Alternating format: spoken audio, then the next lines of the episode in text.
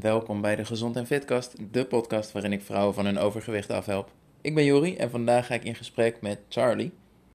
Je kent haar misschien al van haar Instagram Fit met Charlie, waarin ze deelt hoe zij al ruim 30 kilo is afgevallen, maar niet zonder tegenslagen. Toen ze ermee was geconfronteerd hoe zwaar ze geworden was, ging de knop om. Maar al snel ging het mis en het werd obsessief, het werd extreem, tot flauwvallen aan toe en het moest anders. Maar zelfs toen ze haar doel bereikte, was ze nog steeds niet tevreden met wat ze in de spiegel zag. Hey Charlie, goedemorgen. Leuk om je hier te hebben. Yes, dankjewel. Goedemorgen. Je bent hier niet zomaar. Je hebt natuurlijk een enorme transformatie achter de rug. Eerst in het kort, daarna duiken we lekker de diepte in. Hoe ziet die transformatie eruit? Ja, ik denk uh, sowieso echt een ene grote rollercoaster. Uh, Ik ben uh, eh, 38 kilo afgevallen. Um, eigenlijk al best wel snel in een jaar tijd. Um, en ik denk wat ik net ook zei, echt een rollercoaster. Ik ben uh, eerst heel hard lichamelijk uh, heel, ja, heel veel afgevallen. Mm. Maar ik heb mijn mentale gezondheid uh, erg laten liggen. Waardoor ik ja, in 2021 tot 2022 voornamelijk met mijn mentale gezondheid bezig ben geweest. Dus ja, echt ups en downs. Maar ik denk nu wel echt de persoon die ik wil zijn, wie, ja, wie ik wil zijn. Ja. Supermooi. Daar wil ik absoluut induiken, inderdaad. Yes. Um, laten we bij het begin beginnen. Waar begonnen een beetje de problemen met het gewicht? Um, ja, het is op zich. Ik, ik ben nooit echt te dik geweest, maar ik was wel altijd wel wat dikker dan de rest. Um, sowieso vroeg op de, op de, vroeger op de middelbare school. Um, ik heb altijd gewoon gehockeyd en ik heb veel gesport. Ik was veel buiten, dus ik was wel iemand die uh, ja, veel aan het bewegen was. Yeah nou, op een gegeven moment ben ik op mezelf gaan wonen. Toen was ik volgens mij 17, eh, 18 jaar. En daar is het eigenlijk een beetje uit de hand gelopen. Um, ja, voordat ik op mezelf ging wonen, dan waren we nog wel eens met vriendinnen, gingen we logeren of gingen we film kijken. En dan kochten we allemaal eten in huis. Uh, en dat aten we dan met z'n allen gewoon op. Uh, maar op een gegeven moment deed ik dat zelf ook. Dus toen ik ook op mezelf ging wonen, dan vond ik het normaal om uh, met mijn boodschapjes mee te nemen. Uh, wat M&M's of wat chips. En dat, ja, dat at ik dan in mijn eentje op. Um, ja, en ja, uiteindelijk in de spiegel zie je wel natuurlijk dat je ja, wat dikker wordt. En aan je kleding merk je dat je kleding niet meer past. Um, maar ja, op een gegeven moment stond ik thuis bij mijn ouders weer een keer op de weegschaal. Want die had ik op mijn kamer niet. En toen dacht ik, jezus, oh, wat erg. Um, dus toen woog ik volgens mij rond de 90 kilo. Hm. Maar ja, op mijn zwaarste woog ik op 109,2.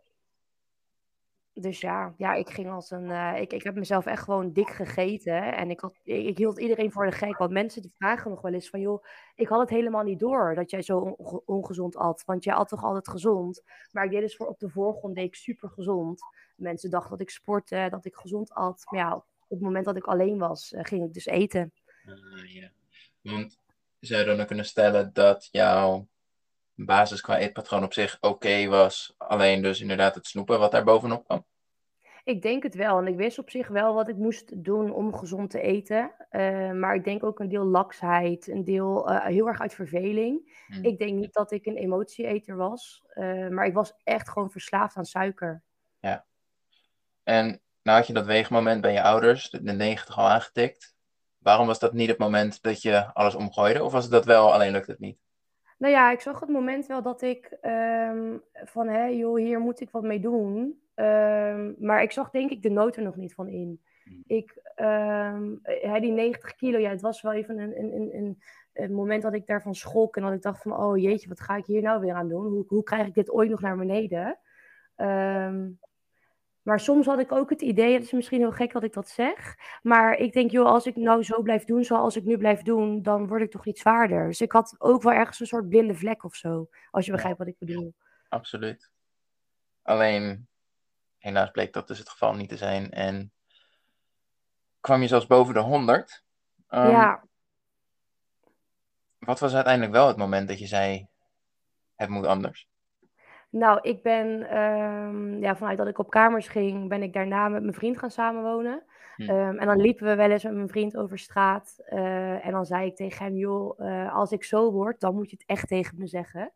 Um, totdat hij dus op een gegeven moment zei van, joh, uh, Char, je gaat echt die kant op. En toen dacht ik, hè, ik? En dan, toen kreeg ik echt een beetje zo'n confrontatie van, joh, ik, ik zag mezelf niet zo in de spiegel. Uh, En ik was dus continu op zoek naar een, naar een fysiek iets waar, waar ik kon zeggen van, oh ja, daar, zo ben ik. Uh, of daar lijk ik op. Nou ja, totdat hij dus zei van, joh, he, ja, je gaat nu die kant op. Ja, jeetje, toen schrok ik nog erger. Nou ja, toen wist ik trouwens ook niet hoeveel ik woog, hè, want ik had geen weegschaal hier in het nieuwe huis. dus daarna ging, ja, gingen we gewoon allebei weer ons ding doen. En kocht hij dus uiteindelijk een weegschaal voor mij. Um, ja, die weegschaal, ik hartstikke boos. Ik zeg, ja, wat, wat doe je nou? Hè? Ja, ik, ja, ik werd gewoon geconfronteerd en ik had die muur zo hoog opgetrokken. Uh, en hij trok die muur dus keihard naar beneden om die weegschaal voor mij te kopen. Ja. En uh, nou ja, ik, uh, ja, ik zei ook tegen hem, ja, maar jij hoeft niet te weten hoeveel ik weeg. Dus ik had ook, ook echt een boekje um, ja, erbij gelegd en, en, ja, en, en die weegschaal. Dus ik ging erop staan, ja, en toen zag ik dus hoeveel ik woog. Um, ja, ik huilen. En, ja, en David, die, of, ja, mijn vriend, die was gewoon in de woonkamer en die wist het niet. Um, maar ja, ik had het dus in dat boekje opgeschreven. Dus nou, elke keer liet ik hem elke keer dat boekje zien. Maar ik wilde zijn gezicht ook niet zien wat hij van mijn gewicht vond. Want ik mm. schaamde me dood. Ja.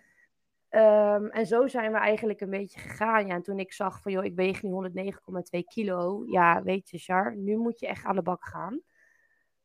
Dus dat is een beetje het kantelpunt geweest. Want jij zag jezelf niet zo. Hoe komt dat, denk je? Heeft dat te maken met hoe sportief je bijvoorbeeld was in het verleden en hoe gewicht nooit echt een ding was? Dat het in relatief korte tijd zo veranderd is dat jij je nog zag als zoals het was? Ja, nee, ik denk niet per se in relatief korte tijd dat ik in één keer dikker ben geworden. Mhm. Eh, maar ik denk met name ook gewoon dat sporten. Weet je, ik voelde me in mijn lichaam, hoe ik me voelde, voelde ik me goed. Uh, Sommige mensen die krijgen lichamelijke klachten als ze zwaarder worden. Ik had nergens last van. Ik sportte vijf keer in de week. Uh, nou, ik, ik kon 70 minuten kon ik hoekje. Ik kon de trainingen volhouden. Ja, alleen was ik gewoon back off daarna. En ik heb het verschil nu ook wel gezien met 109 kilo en met 70 kilo. Mhm. dat verschil merk je mega. Maar um, ja, ik, ik had verder niet heel veel fysieke klachten erbij. Alleen gewoon de mentale klachten, dat ik me soms onzeker voelde of niet lekker in de groep. Uh, of dat inderdaad dus die kleren niet lekker zaten. Of de kleren die ik graag wilde kopen, dat dat helemaal niet stond. Dat waren kleine dingen waarvan ik dacht van oké, nu moet je wat gaan doen. Ja. Maar ja, als ik die noodzaak niet zie, dan ja, waarom zou ik dan starten? Ja, nou ja, inderdaad. Hè, fysiek was er natuurlijk helemaal niet. Je voelt je fit. En ik kan me voorstellen, nu kan je terugkijken en zeggen, ja, toen was ik back af als ik dan uh, zo'n hockeywedstrijd speelde. En met 30 kilo minder heb ik daar helemaal niet zo'n last van. Nee, klopt. Dat, dat, verschil ken je op dat moment natuurlijk niet. Nee, nee. Hm. Wat maakte dat hij je gewicht niet mocht weten? Ik denk uh, echt die schaamte. Uh, maar ook voor mezelf uitbrengen dat ja, mezelf kwetsbaar opstellen, denk ik ook. Um, mensen hoefden ook niet te weten, uh, dingen van mij te weten op dat gebied. Ik, altijd als ik met mijn ouders het erover had, werd ik altijd super boos. Um, denk ik, ja, uh, ik wilde niet dat mensen op dat gebied dicht bij mij kwamen. Want uh, dat was mijn ding, dat was mijn probleem. En jullie hoeven je daar niet helemaal niet bij te, mee te bemoeien. Waar zit dat hem in? sowieso onzekerheid, denk ik. Uh, maar ook, het was echt mijn probleem. Weet je, ik denk niet dat mensen dat, dat uh, sowieso überhaupt, als ik voor iedereen mag spreken, denk ik dat het echt je eigen probleem is. En je continu 24-7 mee wordt geconfronteerd. Ja. Uh, dus het is een best wel groot ja, probleem of obstakel, wil ik het eigenlijk eerder noemen. Ehm, ja, wat, en het is zo vervelend om dat uit, uit te brengen, om het aan andere mensen te vertellen omdat de mensen die er zelf niet mee te maken hebben het nooit zullen begrijpen? Denk ik wel. Ik denk de mensen die altijd gewoon gezond, een goed gewicht hebben gehad, dat niet. Uh, ja, je zou het nooit 100% begrijpen als je het zelf niet hebt meegemaakt, denk ik. Ja. Want jullie wonen samen. Ik vermoed hieruit dat hij een, een relatief gezond gewicht heeft en dat waarschijnlijk niet heel veel moeite kost. Nee, die is gewoon fit. Die gaat lekker sporten, trainen. Die heeft gewoon een goed lichaam, ja. Dat, hè? Heb je het daar moeilijk mee gehad? Dat jij dus inderdaad steeds zwaarder werd en daarmee geconfronteerd werd, terwijl het hem zo moeiteloos afgaat. Heb je een beetje het gevoel gehad van ik word niet begrepen en dat je hem daarom ook daarin op afstand wilde houden? Um, nou ja, weet je, wij gingen ook gewoon lekker uit eten en dan gingen we naar de bios. Weet je, we deden ook echt wel leuke dingen. Hmm. Uh, maar vaak ging dat dus ook gepaard met eten. Dus ja. uh, eh, we gingen, uh, want toen, toen woonden we nog niet samen. Um, en dan gingen we inderdaad iets leuks doen. Oh, dan gingen we uit eten. Of dan gaan we hè, naar het park en dan gaan we, nemen we wat mee. Um, dus op zich, hij, hij deed daar wel in mee. Maar op een gegeven moment zei hij wel van... joh, we moeten hier niet, mee, niet verder mee doorgaan. Want anders wordt het echt heel erg. Ja. En op dat moment heeft hij mij ook geconfronteerd met het feit van... joh, nu moet je stoppen. Want het is nu tijd om een verandering aan te gaan. En toen? Hoe heb je het aangepakt? Nou, ik ben, uh, of die, ja, die avond nog, want ik ging in de avond op de weegschaal staan, weet ik nog. Ik heb gelijk in dat boekje geschreven. Nou, ik zie de tranen echt nog in dat boekje staan. Mm. Uh, nou, ik in bed gewoon op mijn telefoon gaan scrollen van oké, hoe kan ik of iemand of wie heeft, dit, wie heeft dit meegemaakt? Dus ik ben op Instagram gaan kijken, op YouTube gaan kijken naar meiden die dus ook hè, veel moesten afvallen. Um, ja, en zo kwam ik bij een aantal accounts. Toen dacht ik, ja, ik kan die filmpjes gaan kijken, maar ja, in hoeverre uh, is dat hetzelfde als mijn leven? Dus toen ben ik ook die meiden berichtjes gaan sturen. En nou, toen heb ik super fijne gesprekken gehad. Um, dat ze ook zeiden van, joh, ga niet op dieet, uh, maar ga echt je leefstijl aanpassen. Um, ja, uiteindelijk ben ik wel ook naar diëten gaan zoeken. Uh, natuurlijk de bekende vraag, hoe val je snel af? Ja. Um, ja, ik ben ook daar schuldig aan. Ik heb daar ook naar gekeken. Maar ja, vaak die plannen kosten hartstikke veel geld. Um, en vaak de recensies, ja, die lees je dan ook. Uh, die zijn vaak allemaal zo gemaakt. denk ik, ja, in hoeverre is dit waar? Plus, daarbij in hoeverre is het haalbaar dat ik um, uh, dat ook kan halen? Uh, maar ik, dit was eigenlijk ook pas mijn eerste poging. Ik heb wel vaker um, gedacht van oké, okay, nu ga ik gezond eten. Maar dan hield ik het een paar dagen vol en dan stopte ik er weer mee. Dus ik heb nooit echt een echt dieet gedaan of gevolgd. Ik ben, mijn eerste poging was ook echt, of mijn eerste goede poging was ook echt mijn, ja, mijn geslaagde poging. Dus dat is eigenlijk wel heel bijzonder. Nee. Die um, pogingen van een paar dagen volhouden, waar zat dat hem in dat het uh, na een paar dagen ook gelijk weer klaar was?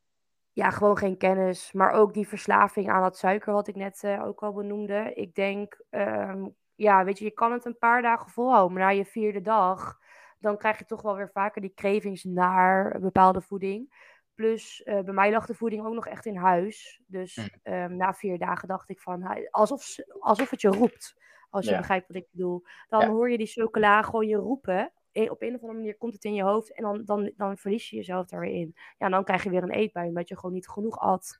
En omdat ik niet de juiste kennis had uh, hoe ik dan op de beste manier kon afvallen. Ja. En toen de eerste echte poging en ook gelijk wat dat betreft de laatste. Ja, ja, nou god, laten we het daarop houden, inderdaad. Uh, nee, ik ben een, een plan gaan volgen. Uh, en dat plan heb ik gekocht. Dat was gewoon een acht weken plan. Uh, er stond heel veel informatie in. Maar voor mij was het vooral belangrijk van oké, okay, start gewoon bij de basis. hou het simpel. iets zegt tegen mij wat ik moet eten en dat eet ik. Ja. Verder ook omdat ik niet heel veel kennis had van, maak, hè, van eiwitten of koolhydraten, vetten en zo. Dat denk ik, joh, dat komt allemaal wel. Maar ik wil nu eerst starten. Um, dus ik ben een plan gaan volgen. Ik heb mezelf goed voorbereid. Elke dag zorgde ik ervoor dat ik voor de volgende dag alles in huis had. Um, dus ja, eigenlijk heb ik ook niet e-, eerst een doel gesteld van, joh, ik wil van de 109 naar de 75 kilo bijvoorbeeld. Dat was natuurlijk wel mijn hoofddoel. Um, maar wil ook niet uh, wilde ook niet meer daarop vastpinnen. Dus dan ja. denk ik, joh, misschien is het ook handig om kleinere doelen te bedenken. Dus toen ben ik eerst gezegd, joh, ga het eerst maar eens een keer vier weken volhouden en kijk maar wat dat gaat doen. Nou, in die vier weken was ik dus al 6,6 kilo kwijt. Uh, omdat ik dus uh, ja, dat had gevolgd. Plus daarbij gewoon uh, gezond leefde. Ik, ik bewoog. Uh, maar ja, 6,6 kilo in vier weken is best wel veel. Maar ja, ik woog mm. natuurlijk ook wel. Ik had ook wel goed, genoeg te verliezen, want ik ben ook maar klein. Ik ben 1,63. Ah, ja. ik, uh, ik, ik hoor daar hele mooie dingen. Een, een goede planning. Dat is een heel goed begin. Vooruit plannen en dus ook voorbereid zijn. In plaats van in het moment al je beslissingen moeten maken. Dus de fout die zoveel gemaakt wordt. Als het lunchtijd is, gaan nadenken. Wat zal ik eens gaan lunchen? Ja, ja, uh, ja, lege maag en met hongergevoel keuzes maken. Dus zelden de juiste keuze. Zeker. Ja, en dan ga je weer naar die Albert Heijn of weer naar de winkel. En dan zeg je, oh ja, wat ga ik eten? Ja, en dan ga je ongezonde dingen kiezen. Exact. Maar ik denk de allerbelangrijkste hier is dat je ook gewoon zegt, niet te lang afwachten en nadenken en twijfelen en plannen. Maar ergens ook gewoon zegt, ik kom eerst in actie En Ja. Dat is ook mijn enige doel. Vier weken in actie en daarna zie ik wel verder. Ik denk dat dat een hele, hele belangrijke is. Ja, nou ja, plus ehm, ik spreek heel veel meiden en dan zeggen ze ook, ik wil eh 30 kilo kwijtraken. En dan denk ik, joh, maar ga eerst eens kijken hoe je dat gaat doen. Met welke stappen in je leven of welke kleine aanpassingen in je leven eh, zorg jij ervoor dat je dat doel gaat behalen. Eh, en niet zeggen van, joh, ik moet daarheen, maar ga eerst eens kijken hoe je dat gaat doen. Absoluut.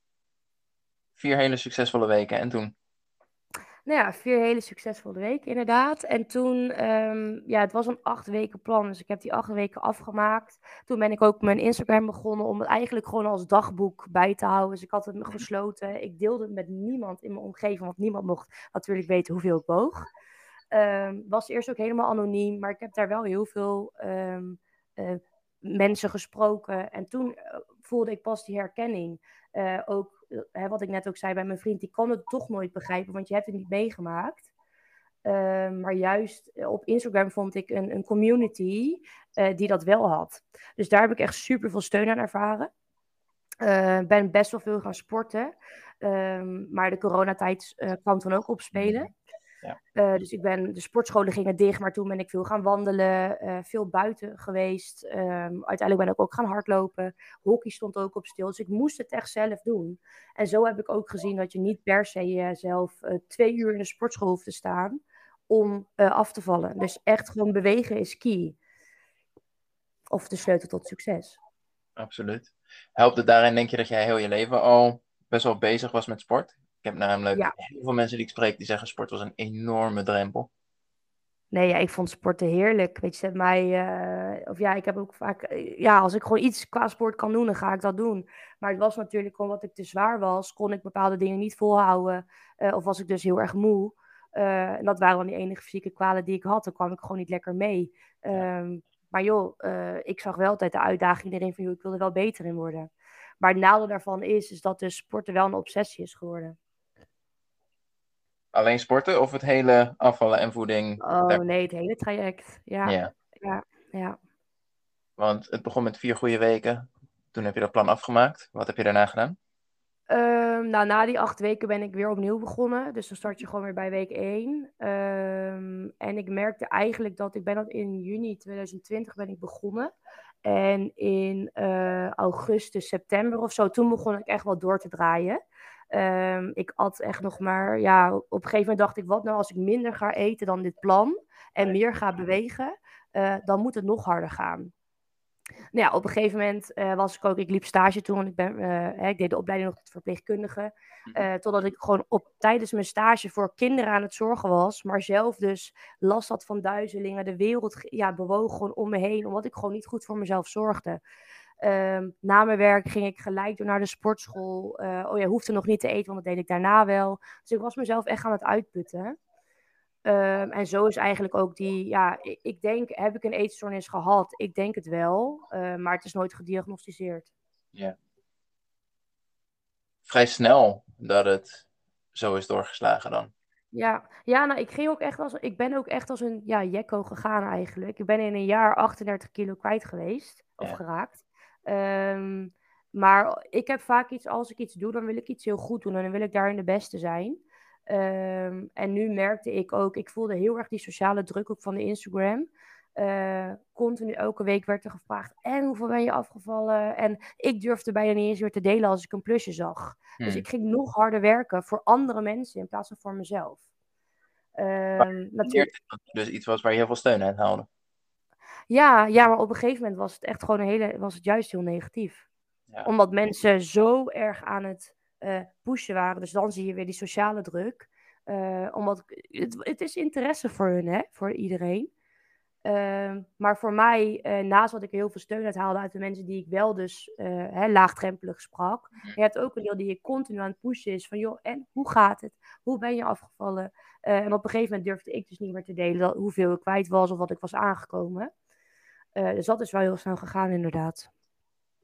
En nou had je vrij snel door dat het fysiek dus helemaal niet duurzaam was en vol te houden was zoals je dat deed.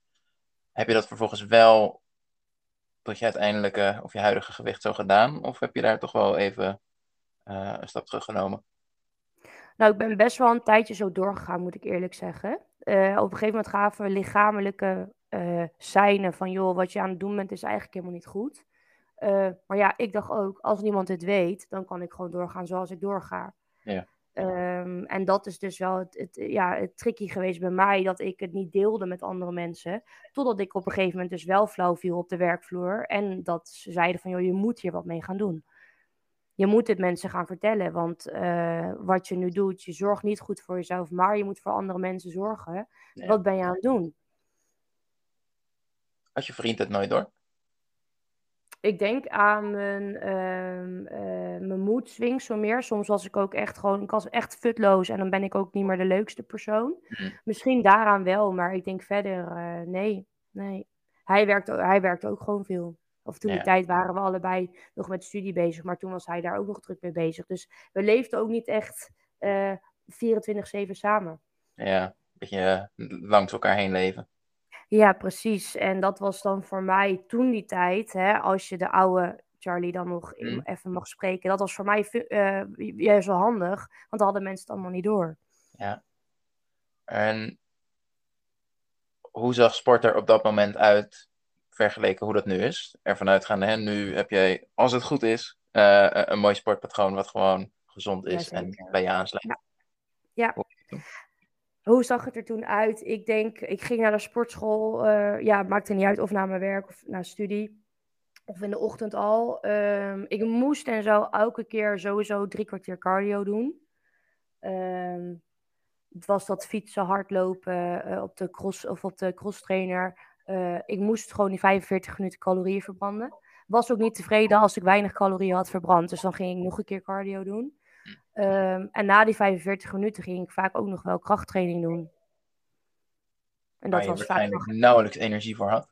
Nee, nee, inderdaad. Toen dacht ik, joh, waarom, eh, waarom eh, kan ik niet groeien in mijn kracht? Eh, omdat Mhm. ik natuurlijk mezelf al ziek had uitgeput. Plus mezelf dus niet had ehm, eh, gevoel, of ja, gevoed Ja. om überhaupt krachttraining te gaan doen. Dus eh, ik werd ook niet sterker en elke keer was ik moe. Ja, toen dacht ik ook op een gegeven moment was die sportschool voor mij ook echt de kriebel, omdat ik gewoon geen progressie zag. Ja. Terwijl er superveel progressie was te zien, omdat ik alleen maar dunner werd. Maar ja, niet op de juiste manier. Ja, en iets, een fout die veel mensen maken, ehm, wanneer die futloosheid er zo is tijdens het sporten, zeker als er gewoon een hele goede verklaring voor is, want het is in 90% van de gevallen of is het veel te weinig eten, of te veel sporten, of veel en veel te weinig slapen. Ehm, maar dat we dan maar ehm, de oplossing buiten onszelf gaan zoeken bij eh, de cafeïne, pre-workout supplementen, dat soort dingen. Heb je daar gebruik van gemaakt destijds? Nee, nee, koffie was mijn, eh, was mijn eh, pre-workout zo meer. Ja. Dus dat heb ik niet gedaan, nee. Dat scheelt. Ja, ja, nee, daar ben ik. Ik heb, ik heb natuurlijk ook wel op gezocht van hoe kan ik er dan voor zorgen dat ik wel meer energie krijg tijdens die trainingen. Ehm, maar daarbij heb ik, ook, eh, heb ik ook gevraagd op Instagram van joh, eh, wie gebruikt dit? En toen zeiden mensen ook, ja, een deel die supporten dat wel heel erg. En een deel zei ook van joh, je kan ook gewoon van bijvoorbeeld een kop koffie of inderdaad gewoon goed eten, ehm, kan je ook energie van krijgen. Ja. En toen uiteindelijk had je toch wel door, dit is niet hoe het de rest van mijn leven moet gaan.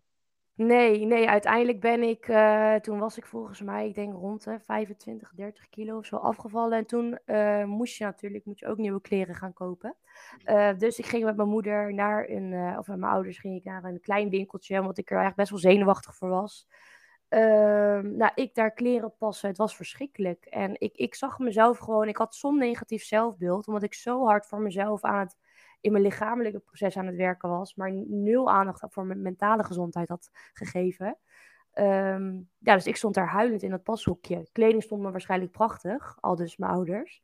Ehm, maar ik voelde het niet. Dus die avond daarna ben ik eh, gaan eten met mijn broer en met zijn vriendin. Totdat zij op een gegeven moment zeiden tegen mij van... joh, laat jouw um, MyFitnessPal zien. Uh, dus laten zien Mm. hoeveel je hebt gegeten vandaag. Nou, ik was daar best wel trouw in in alles invul- invullen. Uh, ja, en daar stond dat ik... Hoe laat was het, denk ik? Een uur of zes. Dat ik nog maar uh, 800 calorieën had gegeten.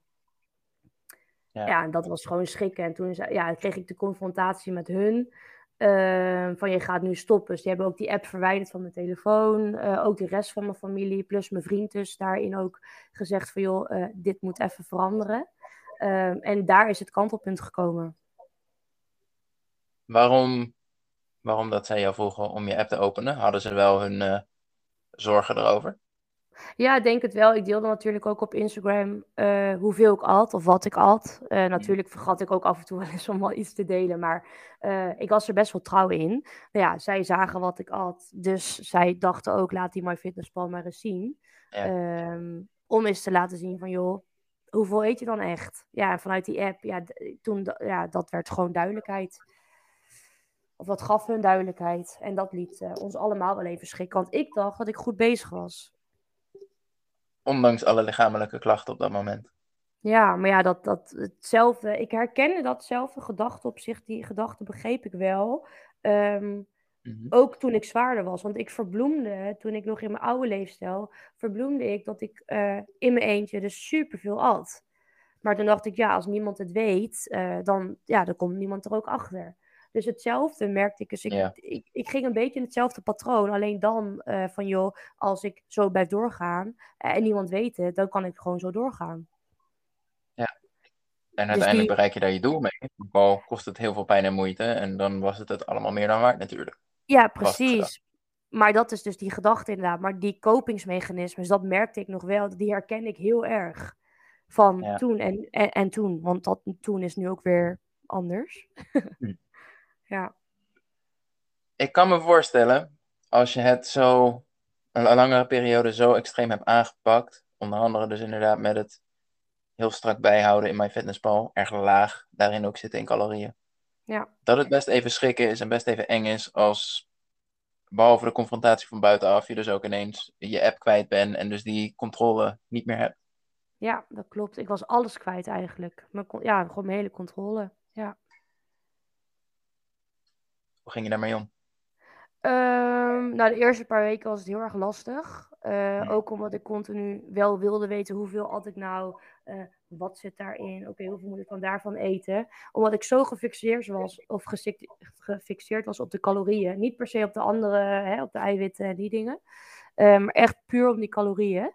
Um, maar op een gegeven moment ben ik ook, uh, hebben vriendinnen ook gezegd van, joh, Char, je gaat nu mee borrelen. Uh, en je gaat ook echt mee borrelen. Dus je drinkt niet alleen maar dat wijntje, maar je gaat ook mee uh, lekker eten. Of vrienden zeiden, we gaan lekker uit eten. Weet je, ik, ik werd echt meegenomen door mijn hele vriendengroep en door mijn familie. Um, door uh, dat regime te doorbreken. Dus iedereen heeft me daar echt super erg mee geholpen. want ik had het zelf echt niet alleen kunnen doen. Want was je etentjes en dergelijke gaan beperken dan, toen je er zo obsessief mee bezig was? Soms zie je ook wel het tegenovergestelde dat juist heel streng is. En als er dan een keer een etentje is, dan doet alles er even helemaal niet toe en mag alles gegeten worden, want de dag erna wordt het gewoon weer keihard gecompenseerd. Ja, nee, dat deed ik niet. Ik uh, eigenlijk nog erger. Ik heb al mijn uh, sociale bezigheden vaak uh, ook gezegd van ik kan niet. Hmm. Of ik moet werken, terwijl ik wel gewoon kon, maar ik wilde dus niet eten. En uiteindelijk? Niet meer bijhouden dus? Waarschijnlijk, nou nee, ik kan me voorstellen dat je daardoor eigenlijk juist kiest voor veilig en nog minder gaat eten, want dan weet je tenminste zeker dat je goed zit? Ja, nou, ik, ik werd dus wel heel erg gesupport van de mensen om me heen door uh, wel te gaan eten. Ook de mensen op het werk heb ik het ook maar gezegd, want die zag ik het meeste. Mm. Um, dus vanuit uh, ook mijn begeleider, want ik liep dan natuurlijk toen nog stage, die, uh, ja, die, die, die aten gewoon met me mee. Dus ook met pauze moest ik mee eten. Dus zo ben ik eigenlijk een beetje uit het ritme gekomen. Um, en ja, ik denk, uh, wat ik net ook zei, als ik het alleen had moeten doen, was het mezelf nooit gelukt. Uh, maar ik denk juist omdat, andere, omdat ik het heb gedeeld met andere mensen, heb ik echt wel steun gekregen van hen. Ja. Was je op dat moment nog bezig met afvallen? Nee. Nee, ja, het stemmetje achter in mijn hoofd natuurlijk wel, want toen wilde ik ook afvallen. Um, maar um, goed voor mezelf zorgen, stond, dat overtrof meer. Toen. Ja. Want toen, toen had ik echt door van, hè, na die hele confrontatie, toen dacht ik echt van, joh, waar ben ik mee bezig? Wat ik nu aan het doen ben, is helemaal niet gezond. En ik wil uh, gelukkig zijn. Hè? Want ik, ik dacht ook, of tenminste, dat hoor ik wel vaker. En ik, dat, dat dacht ik zelf ook. Als ik zoveel kilo ben afgevallen, dan ben ik gelukkig. Maar op dat moment was ik het ongelukkigste persoon op de wereld. Was ik nog ongelukkiger voor dat ik was afgevallen. Ja. Hoe is dat uiteindelijk veranderd? Ehm, nou ja, wat ik net ook in de intro zei. Ik ben uh, in 2021 in juni behaalde ik mijn doel dat ik 38 kilo kwijt was. Uh, toen was het zomer. Ik hou echt ontzettend van mijn zomer. Word ik echt heel erg blij van. Um, en ik had mijn studie gehaald. En toen dacht ik, weet je, dit wordt gewoon mijn tijd. Ik moet nu goed voor mezelf gaan zorgen. En ik weet dat ik nu op gewicht ben. Uh, dat ga ik loslaten. Je gaat genieten van etentjes. Je gaat genieten van samen zijn met je vrienden. Samen zijn met je, met je familie. En je gaat dat niet meer ontlopen. Um, dus ik ben lekker met mijn vriend op vakantie gegaan. Ik heb allemaal leuke dingen gedaan. Um, om echt goed voor mijn mentale gezondheid te zorgen. Ik ben gestart met. Uh, sorry? Sorry.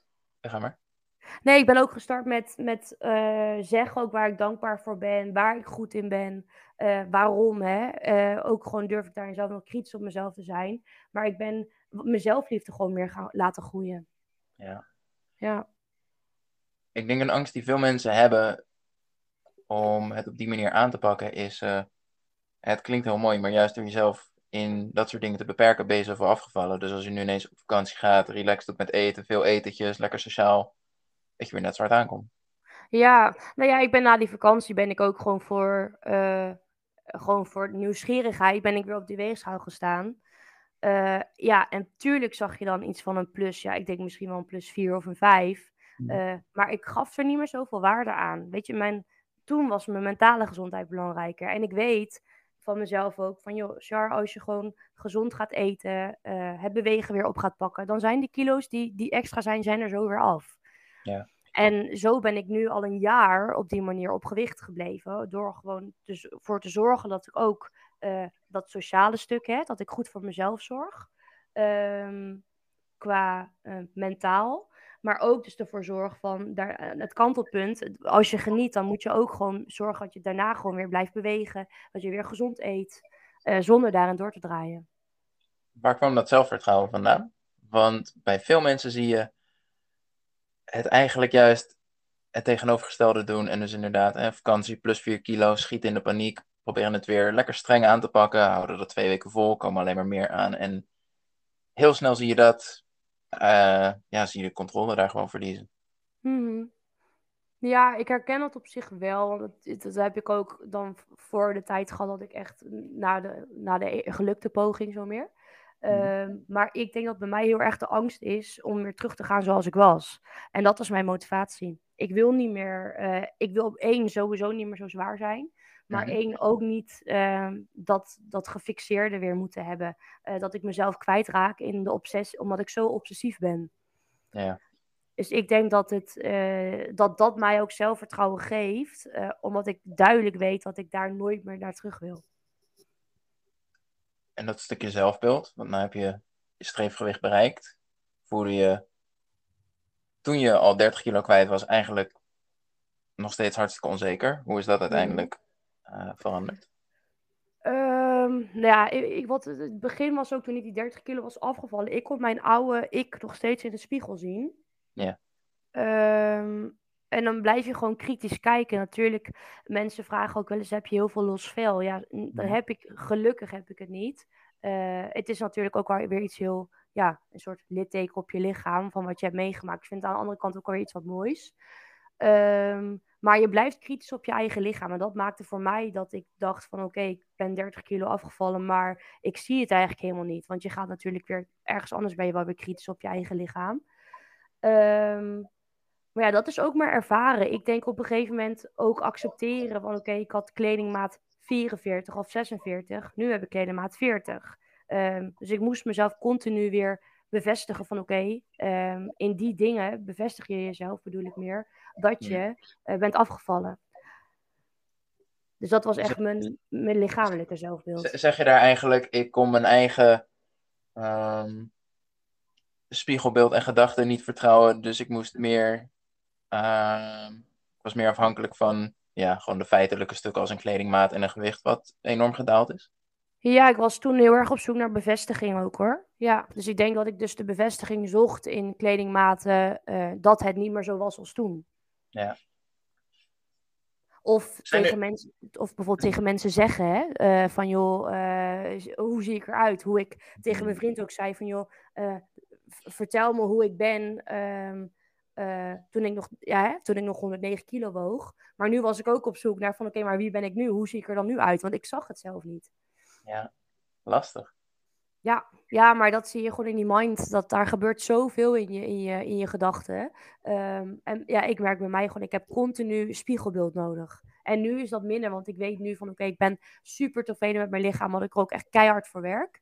Ehm, maar toen die tijd was ik continu bezig van hoe zie ik eruit. En ik, was, ja, ik was gewoon continu bezig met bevestiging. Ja. En ondertussen, helemaal klaar met afvallen en tevreden waar je nu bent? Of zijn er nog wel nieuwe doelen? Nou ja, er zijn altijd nieuwe doelen. nee, ik, um, het is niet dat ik zeg van ik, ik ben nu op het gewicht waar ik wil zijn. Uh, ik heb, uh, of in de coronaperiode, ik heb zelf corona gehad. Uh, toen heb ik het zelf ook weer een beetje laten varen. Dus toen had ik ook weer een kleine plus van 6 kilo. Ehm, alleen nu, dat is denk ik nu al, even kijken. Ik had in maart had ik corona. Dus dat is nu alweer vier maanden verder. Ehm, maar ja, in vier maanden was ik de vorige keer bijna 10 uh, of bijna 20 kilo kwijt. Ja. En nu uh, ben ik 3 kilo kwijt van die plus 6. Dus ja, ik sta nu nog op, een, op de teller van de tussenstand staat nu nog op min 3. Uh, eh, maar dan, dat komt allemaal wel, weet je. Het is niet meer zo belangrijk. Hmm. Hoe komt dat? Omdat je ja, tegenwoordig denk... in de spiegel wel iets ziet waar je tevreden mee bent? Ja, denk ik wel. Ja, plus omdat ik ook weet dat het goed komt. en dat ik uh, ik vind het nu momenteel belangrijk hoe ik mij nu voel. Uh, in of gewoon samen met mijn lichamelijke en mijn mentale gezondheid. Uh, dan dat ik me nu weer helemaal ga focussen op van ik moet lichamelijk heel hard werken door 1700 calorieën per dag te eten, door elke dag te trainen.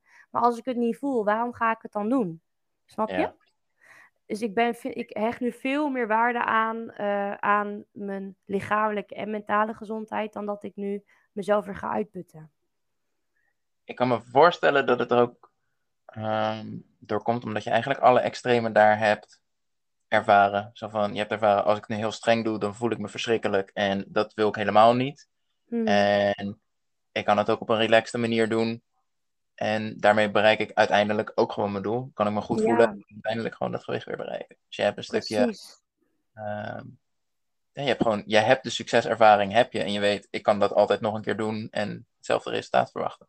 Ja, plus daarbij, waarom, hè, ik steek mijn handen nu ook in de lucht, maar waarom zou, zouden wij onszelf uithongeren? Uh, zouden we elke dag moeten sporten? Uh, als we ook tijdens het afvallen gewoon lekker kunnen eten, uh, kunnen genieten van uiteten gaan, kunnen genieten van drankjes. In, hè, dus dat hele sociale deel, samen gewoon met, met gezond eten en gezonde voeding en bewegen ehm, en doen wat je leuk vindt. Toch? Ja, absoluut. Absoluut. Dus ik heb, de, ik heb, ja, wat je net ook zei, ik heb die extreme gezien. En ik heb nu denk ik gewoon de, de juiste manier van hoe het moet zijn. Als je het nu opnieuw zou moeten doen, zijn er dingen die je anders zou doen met de kennis van nu? Ja, denk het wel. Ik had heel graag tegen, me, tegen mijn afval-ik gezegd. Of ja, ik noem, ik noem het als mijn afval-ik, ja. Um, ik had heel graag tegen haar willen zeggen dat, het, dat ik had haar los willen schullen van doe normaal. Kom daaruit, zorg goed voor jezelf. En ik, ik vertel tegen iedereen, uh, iedereen die ik spreek, en dat deel ik ook heel vaak in mijn, uh, in mijn, in, in mijn post, dat ik zeg van joh, zorg goed voor je mentale gezondheid tijdens dat je aan het afvallen bent. Ja. Want dat vergeten we echt. We, we, we, willen zo graag dat cijfertjes zien dalen. Uh, maar ik denk dat als we een, hè, de aura's om ons hele, of om de kleuren om ons lichaam heen kunnen zien, zo meer Um, de, als die donker worden, als we dat met z'n allen kunnen zien, uh, dan, moet, ja, dan heb je ook iets waarvan wordt gezegd: oké, daar moet je er nu aan werken. Maar we vergeten het omdat het niet zichtbaar is. Ja. En ik denk ook de verwachting: ja, maar ik ben nu ongelukkig omdat ik te zwaar ben. Dus zodra ik afgevallen ben, dan is mijn mentale gezondheid vanzelf. Komt dat helemaal goed? Ja, ja maar dat is dus niet. nee, ja, ik heb het zelf ervaren. Het is niet. Uh, nee, nee ja, dat zeg ik ook tegen iedereen van joh, uh, je wordt niet gelukkiger als je 70 kilo of 60 kilo weegt. Of 80, 90, maakt mij niet uit. Maar je, dat cijfertje maakt jou niet gelukkig. Nee. Jij moet er zelf voor zorgen dat jij gelukkig blijft tijdens je proces. Absoluut. En duurt dat proces vijf jaar, accepteer het. Duurt het tien jaar, accepteer het. Maar zorg ervoor dat je jezelf niet verliest. Ik denk ook gewoon de simpele kant van, van dat vraagstuk is: wiens kans van slagen achter groter? Degene die het met pijn en moeite volhoudt en doodongelukkig is, of degene die gewoon geniet van het leven terwijl ze steeds gezonder en gezonder probeert te zijn. Ja, ja, precies. En daarin ook natuurlijk gewoon de, de mogelijkheden in blijven zien. Hè? Eh, ook kijken van, joh, wat, ik hoef helemaal niet zoveel aan te passen aan mijn leefstijl. Uh, door op een gezond, hè, of je leefstijl te optimaliseren. Het zijn zulke kleine dingen maar die je moet doen. Ja. Dus ga eens meer bewegen, ga meer water drinken. Ja, het wordt inderdaad heel snel heel groot gemaakt, waardoor beginnen zo'n enorme stap is. Terwijl mensen kunnen niet meer falen zodra ze in zo'n mindset raken van ik ga gewoon iedere keer weer kijken hoe kan het weer net een stukje beter. En dat kan zo simpel zijn als ik loop nu 3000 stappen op een dag gemiddeld en daar ga ik er 3500 van maken. Hoeveel moeite is dat nou? 500 stappen per dag, zeggen dan de meesten. En die zeggen nee, ik maak er gelijk 5000 van. Ja, en een maand later zijn ik gestopt, want dat is toch niet gelukt. Nee, precies. Ja, maar dat is denk ik ook als je kijkt naar mijn proces. Ook toen ik startte, dacht ik, ik wil niet eerst vijf kilo kwijtraken. Uh, maar ik heb gezegd van, joh, ik ga vier weken een keer iets volhouden. Want dat is me nog nooit gelukt. Um, en ik ga kijken wat voor resultaten dat oplevert. En ik ga erbij kijken hoe ik me daarbij voel. Zou je bijna kunnen stellen dat het enige wat jij anders had moeten doen of willen doen, is uh, het niet doorslaan en gewoon het plan blijven volgen wat al voor je werkte?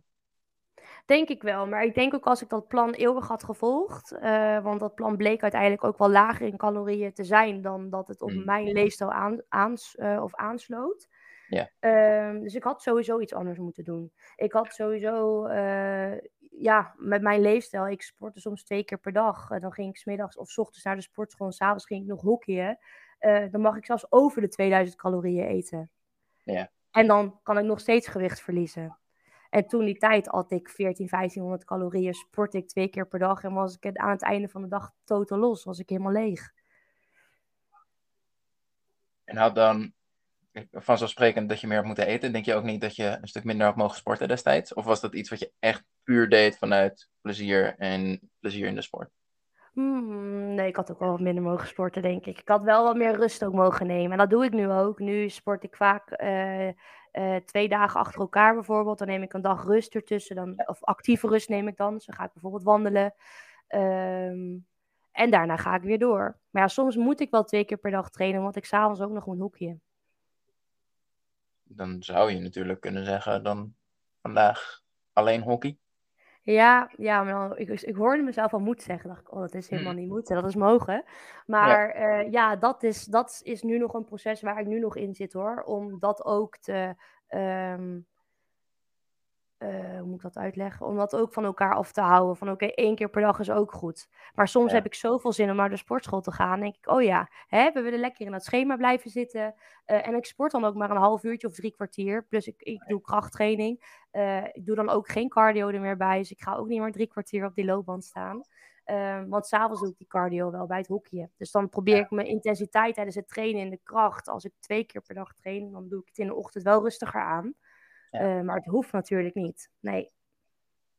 Ik denk sowieso inderdaad, het stukje daar, de cardio wordt al uh, vervangen met de hockey s'avonds. Ik denk dat dat al een hele belangrijke stap is, inderdaad. Ja. En zit er nog wel een beetje een gevoel van moeten bij het sporten? Vind je het lastig als je een keer niet kan of het niet kan opbrengen? Hmm, ik, ik denk dat ik daar uh, in de afgelopen vier maanden daar wel een beetje uit ben gekomen. Toen was het echt nog moeten. Uh, maar nu is het als ik merk aan mijn lichaam dat ik geen, geen puff heb. Uh, soms ja, geen zin hebben en geen puff hebben, dat zijn twee verschillende dingen. Maar ik werk natuurlijk ook onregelmatig. Ik werk 32 uur in de week, dus sta ik ochtends op, uh, kom ik om drie uur thuis en heb ik echt gewoon geen energie om naar die training of hè, naar de uh, sportschool te gaan. Dan kan ik ook zeggen nu van oké, okay, ik ga sportschool skip ik en ik ga gewoon wandelen. Dus ik ga dan wel wat doen, omdat ik het ook lekker vind om mijn hoofd leeg te maken. Uh, want ik heb sport, is ook soms niet echt per se inspanning voor mij, maar kan ook ontspanning voor mij zijn. Uh, dus dan ga ik gewoon inderdaad bewegen en dan ga ik de ontspanning zoeken in het, in het wandelen. Ja, super. Mooie omschakeling daar ook inderdaad. Om te kunnen zien dat ehm, nou welke rol heb je op dat moment nodig vanuit het sporten? En, en dus inderdaad inzien, inspanning is nu niet handig, want ik ben fysiek gewoon gesloopt. Maar een stukje ontspanning heb ik wel nodig. En dat hoeft dan niet eens per se sport te zijn, maar kan ook iets anders zijn. Ja, precies. Of soms kies ik voor een. Uh, we hebben ook bij uh, de sportschool van die yogalessen.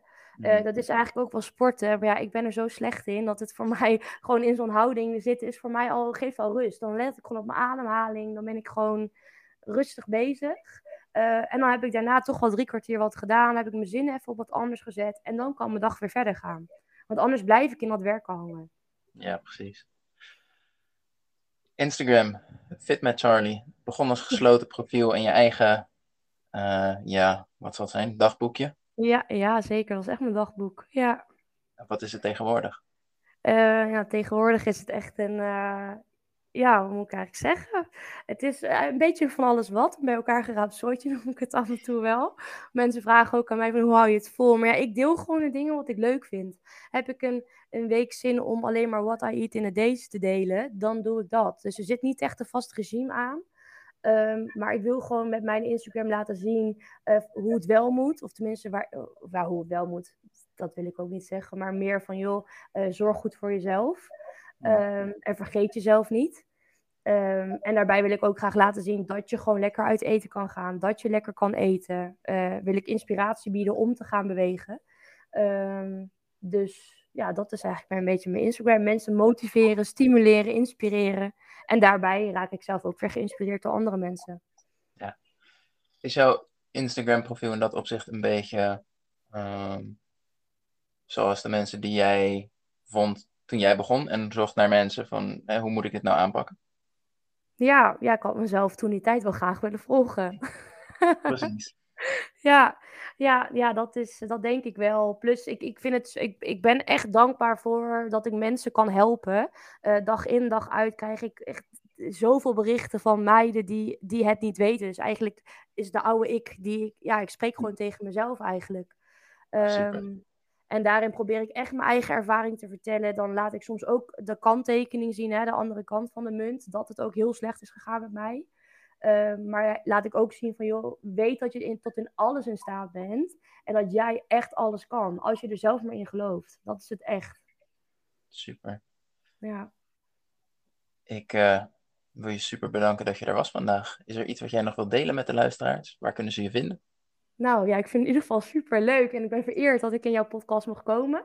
En ik ben benieuwd wat heel veel mensen ervan vonden. Uh, nou ja, je mag me altijd een berichtje sturen op de Instagram, op de Fit met Charlie. Uh, ja, en ja, heb je me nodig, wil je wat van me weten, dan uh, mag je altijd, ja, la ja, laat het weten. Ik sta er altijd voor open. En jij bedankt, Juri. Asje, Charlie, super bedankt. En uh, jij bedankt voor het luisteren. En tot de volgende aflevering weer. Hoi, hoi. Doei, doei. Daarom is ze vandaag hier in de podcast om te vertellen over hoe zij die obstakels heeft overwonnen, die uiteindelijk hebben geleid tot de transformatie die er nu is. Laten we beginnen.